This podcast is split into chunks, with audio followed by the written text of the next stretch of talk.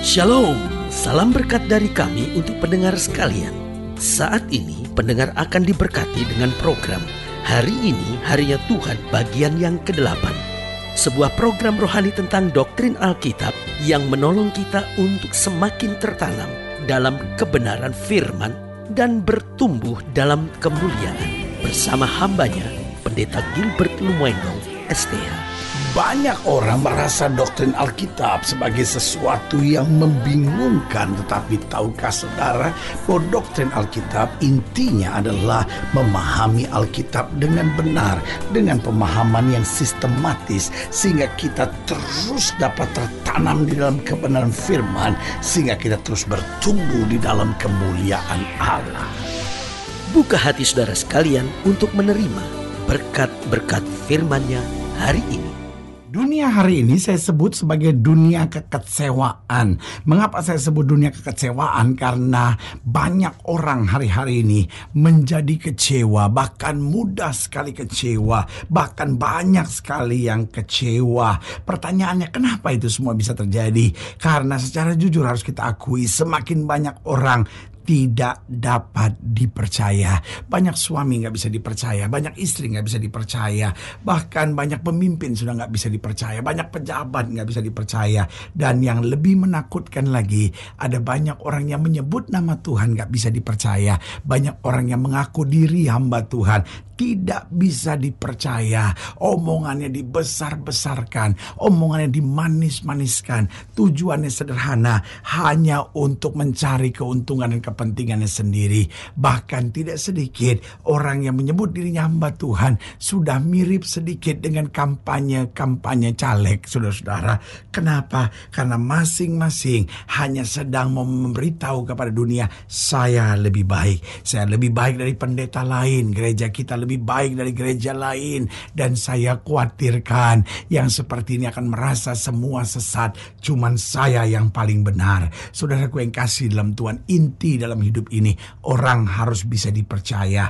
Karena saya pelajari kalau orang sudah tidak dapat dipercaya maka yang pertama dia akan menjadi orang yang sengsara.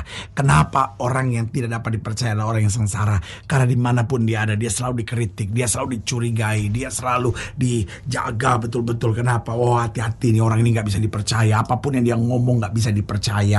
Saudaraku yang kasih dalam Tuhan makanya selalu saya bilang orang yang tidak bisa dipercaya adalah orang yang sengsara karena dia selalu akan dicurigai. Yang kedua saya pelajari orang kalau nggak bisa dipercaya akan menjadi orang yang susah maju. Saudaraku yang kasih dalam Tuhan orang boleh sepintar apa pun orang boleh sehebat apa pun orang karunianya boleh sebanyak apa pun. Tapi kalau nggak bisa dipercaya susah maju. Tapi sebaliknya orang mungkin gak pintar-pintar amat, orang itu mungkin biasa sekali, tetapi kalau dia bisa dipercaya, maka saudaraku yang kasih dalam Tuhan, berkat buat dia selalu ada saja, bahkan kemajuan dan kemenangan selalu menjadi bagian keseharian dalam hidupnya, haleluya. Dan yang ketiga saya pelajari, orang kalau nggak bisa dipercaya akan menjadi orang yang dimusuhi, karena saudaraku yang kasih dalam Tuhan, pada dasarnya orang nggak senang dikibuli, orang nggak senang dibohongi, sehingga orang bisa saja membohongi untuk sesaat saat bisa saja mendustai untuk sementara waktu. Tetapi ketika boroknya sudah terbongkar, orang itu bencinya, sakit hatinya berlipat kali ganda. Sehingga orang-orang yang nggak bisa dipercaya akan dimusuhi, bahkan dikutuki oleh orang. Yang keempat saya pelajari, orang kalau nggak bisa dipercaya akan menjadi batu sandungan bagi orang lain. Dia boleh bersaksi tentang Tuhan, dia boleh ngomong kiri kanan tentang Yesus. Tetapi ini yang saya mau bilang, dia justru menjadi batu sandungan. Orang-orang yang nggak bisa dipercaya di mana pun dia ada nggak pernah bisa jadi saksi Tuhan dia mau ngomong tentang Tuhan betapa hebat bagaimanapun orang mencibirkan bibir kepadanya. Karena itu minimal sebagai orang percaya sebagai anak Tuhan sebagai orang Kristen kita harus bisa dipercaya. Karena orang-orang yang bisa dipercaya akan menyatakan kemuliaan Kristus di mana pun dia ada. Haleluya. Saudaraku yang kasih dalam Tuhan selamat datang dalam program kita hari ini. Hari Tuhan sebuah program rohani yang kembali mengingatkan kepada kita betapa pentingnya kita menjadikan firman Tuhan sebagai dasar kesalahan hidup kita. Karena selama kita jadikan firman Tuhan sebagai dasar kesalahan hidup kita. Langkah-langkah ke depan kita penuh dengan kepastian, kemenangan, berkat mujizat dan perkara-perkara besar. Haleluya.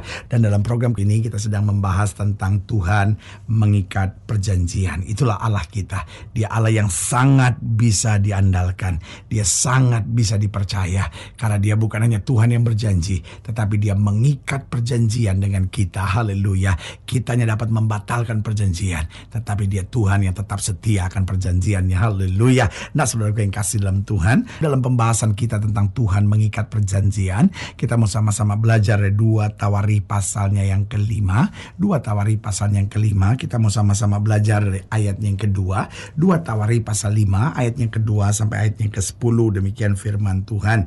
Dua Tawari pasal lima, ayat yang kedua sampai ayat yang ke-10 di bawah judul perikop tabut perjanjian dipindahkan dan kemuliaan Tuhan memenuhi bait suci. Dua Tawari pasal 5 ayat 2 sampai 10 demikianlah firman Tuhan.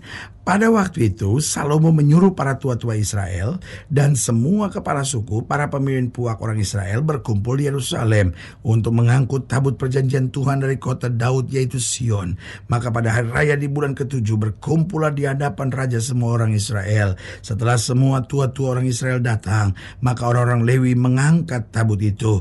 Ayat yang kelima, mereka mengangkut tabut itu dan kemah pertemuan dan segala barang kudus yang ada dalam kemah itu. Semuanya itu diangkut oleh imam-imam dan orang-orang Lewi. Tetapi Raja Salomo dan segenap umat Israel yang sudah berkumpul di hadapannya berdiri di depan tabut itu dan mempersembahkan kambing domba dan lembu sapi yang tidak terhitung dan tidak terbilang banyaknya. Kemudian imam-imam membawa tabut perjanjian Tuhan itu ke tempatnya di ruang belakang rumah itu di tempat maha kudus tepat di bawah sayap kerub-kerub.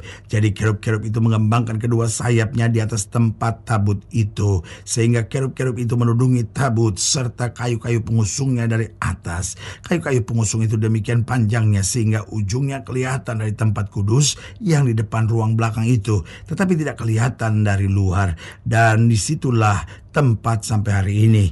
Dalam tabut itu tidak ada apa-apa selain daripada dua loh yang ditaruh Musa ke dalamnya di Gunung Horeb. Ketika Tuhan mengikat perjanjian, saya ulangi sekali lagi, ketika Tuhan mengikat perjanjian dengan orang Israel pada waktu perjalanan mereka keluar dari Mesir. Saudara yang kasih dalam Tuhan itulah ciri Tuhan kita yang begitu dahsyat dan luar biasa. Dia Tuhan di atas segala Tuhan, dia Raja di atas segala Raja. Tidak seharusnya dia mengikat perjanjian dengan kita karena kita tidak ada dalam level ilahi. Kita begitu rendah, tapi Allah begitu menghargai kita. Diangkatnya kita, dibawa kita dalam level yang sama dengan dia sehingga dia mengikat perjanjian dengan kita karena memang Tuhan kita adalah Tuhan yang dapat dipercaya. Nah, saudara yang kasih dalam Tuhan, karena dia Tuhan dapat dipercaya dan dia mengikat perjanjian dengan kita, maka yang pertama kita juga sebagai orang percaya harus pegang janji dengan Tuhan. Tuhan berjanji dan pegang janji kepada kita. Masakan kita berjanji, apalagi kalau kita sudah bernasar. Kita harus pegang janji dan nasar itu di hadapan Tuhan. Ada banyak orang yang hari ini hidupnya banyak masalah. Hari ini hidupnya dihantam oleh badai. Hari ini hidupnya nggak bisa maju-maju. Kenapa? Ada sebuah nasar yang pernah dia sampaikan. Dan sampai hari ini dia tidak pernah kerjakan. Allah memang baik. Tetapi Allah tidak pernah membiarkan dirinya dipermainkan. Karena sebagai hamba Allah saya hanya mau ingatkan buat saudara mari kita pegang janji sama Tuhan. Dan kalau kita sudah bernasar lakukan nasar kita maka kita jadi orang yang akan melihat selalu kasih karunia Tuhan luar biasa. Yang kedua saya pelajari karena dia mengikat perjanjian dia Tuhan yang dapat dipercaya maka kita harus selalu memiliki pengharapan. Jangan jadi Kristen yang putus asa dengar berita apa panik dengar berita apa kecewa dengar berita apa takut. Saudaraku yang kekasih dalam Tuhan dia Tuhan Tuhan yang selalu dapat dipercaya. Karena itu, biarlah kita selalu memiliki pengharapan. Situasinya sudah rumit sekalipun, tapi kita tetap memiliki pengharapan. Karena Alkitab berkata, sumbu yang sudah pudar nyalanya tidak akan dipadamkannya. Bahkan bulu yang sudah terkulai tidak akan dipatahkannya. Artinya di dalam Yesus selalu ada pengharapan. Haleluya. Dan yang ketiga, karena dia Tuhan yang dapat dipercaya, maka kita harus berpikir kreatif. Dalam hidup ini jangan pernah takut gagal. Ada banyak orang nggak bisa maju, bukan karena nggak pinter, tapi ada banyak orang nggak bisa maju. Kenapa? Selalu pikirannya dikuasai dengan ketakutan akan kegagalan. Aduh, nanti kalau begini gimana? Aduh, nanti kalau begini bagaimana? Dia bikin skenario-skenario yang negatif dan akhirnya dia terjebak pada apa? Pada kebodohannya sendiri. Sebagai hamba Allah saya mau bilang orang-orang yang maju adalah orang-orang yang berani mencoba sesuatu yang baru. Kegagalan bukan musuh buat kita. Kegagalan bukan kutuk buat kita, tetapi kegagalan adalah sebuah pelajaran untuk kita lebih dekat lagi sama Tuhan, mengandalkan hikmat dan akhirnya makin mengerjakan yang terbaik dalam hidup ini. Haleluya. Dan yang keempat saya pelajari karena dia Tuhan yang dapat dipercaya, kita juga harus dapat dipercaya dalam kehidupan keseharian kita. Para pengusaha kau harus bisa dipercaya, para pedagang kau harus bisa dipercaya, para politisi Kristen, kau harus bisa dipercaya. Jaksa-jaksa Kristen, engkau harus bisa dipercaya. Khususnya hakim-hakim Kristen juga harus dapat dipercaya. Guru-guru Kristen harus dapat dipercaya. Polisi-polisi Kristen, tentara-tentara Kristen, engkau harus dapat dipercaya. Jangan sampai namamu Kristen, tetapi engkau bikin malu nama Tuhan. Jangan sampai namamu Kristen, tetapi hidupmu yang paling banyak berzina, hidupmu yang paling paling banyak korupsi. Sebagai hamba saya mau bilang bertobat. Yesus bisa kita percaya. Karena itu biar juga kita hidup dapat dipercaya. Sehingga kita memancarkan kemuliaan Kristus. Dan lewat hidup kita banyak orang mengakui Yesus Kristus Tuhan dan Raja. Haleluya. Saudaraku yang kasih dalam Tuhan. Jika saudara ingin didoakan secara khusus. Saudara ingin dilayani. Saudara dapat hubungi kami melalui telepon, melalui surat, melalui email kami. Dan juga website kami kunjungi kunjungi karena kami ada untuk membawa Bapak Ibu Saudara senantiasa lebih dekat pada Tuhan dan mengalami kasih kuasa mujizat yang luar biasa. Haleluya. Secara khusus melalui program ini juga saya mau berdoa buat siap saudara yang sakit, siap saudara yang berbeban berat. Karena saya percaya bahwa bagi Allah tidak perkara yang mustahil. Nah, saudara-saudara yang didoakan secara khusus boleh taruh tangan kanan saudara di dada dan kita akan berdoa. Mari kita berdoa. Bapak dalam nama Yesus sama doa buat yang sakit, sama doa buat yang berbeban berat, sama doa untuk setiap mereka sedang menghadapi masa-masa yang sukar. Karena Bapak percaya bahwa bagi Allah tidak perkara yang mustahil. Bapak mau berdoa di dalam nama Yesus Tuhan jama. Yang sakit Tuhan sembuhkan, yang lemah Tuhan kuatkan, yang susah Tuhan hiburkan, yang jatuh Tuhan angkat. Sehingga hari-hari yang penuh kemenangan boleh berlaku. Secara khusus sama juga berdoa buat mereka yang taruh tangan kanannya di dada. Karena mungkin selama ini tidak setia dengan Tuhan. Selama ini meragukan kesetiaan Tuhan. Bapak mau berdoa di dalam nama Yesus Tuhan jama. Anugerah kasih karunia berkat kuasa Tuhan yang sempurna boleh terus menyertai mereka. Terima kasih Bapa. Akhirnya kami bangga punya Tuhan seperti Engkau dan kami mau tetap dekat dan setia. Haleluya. Amin.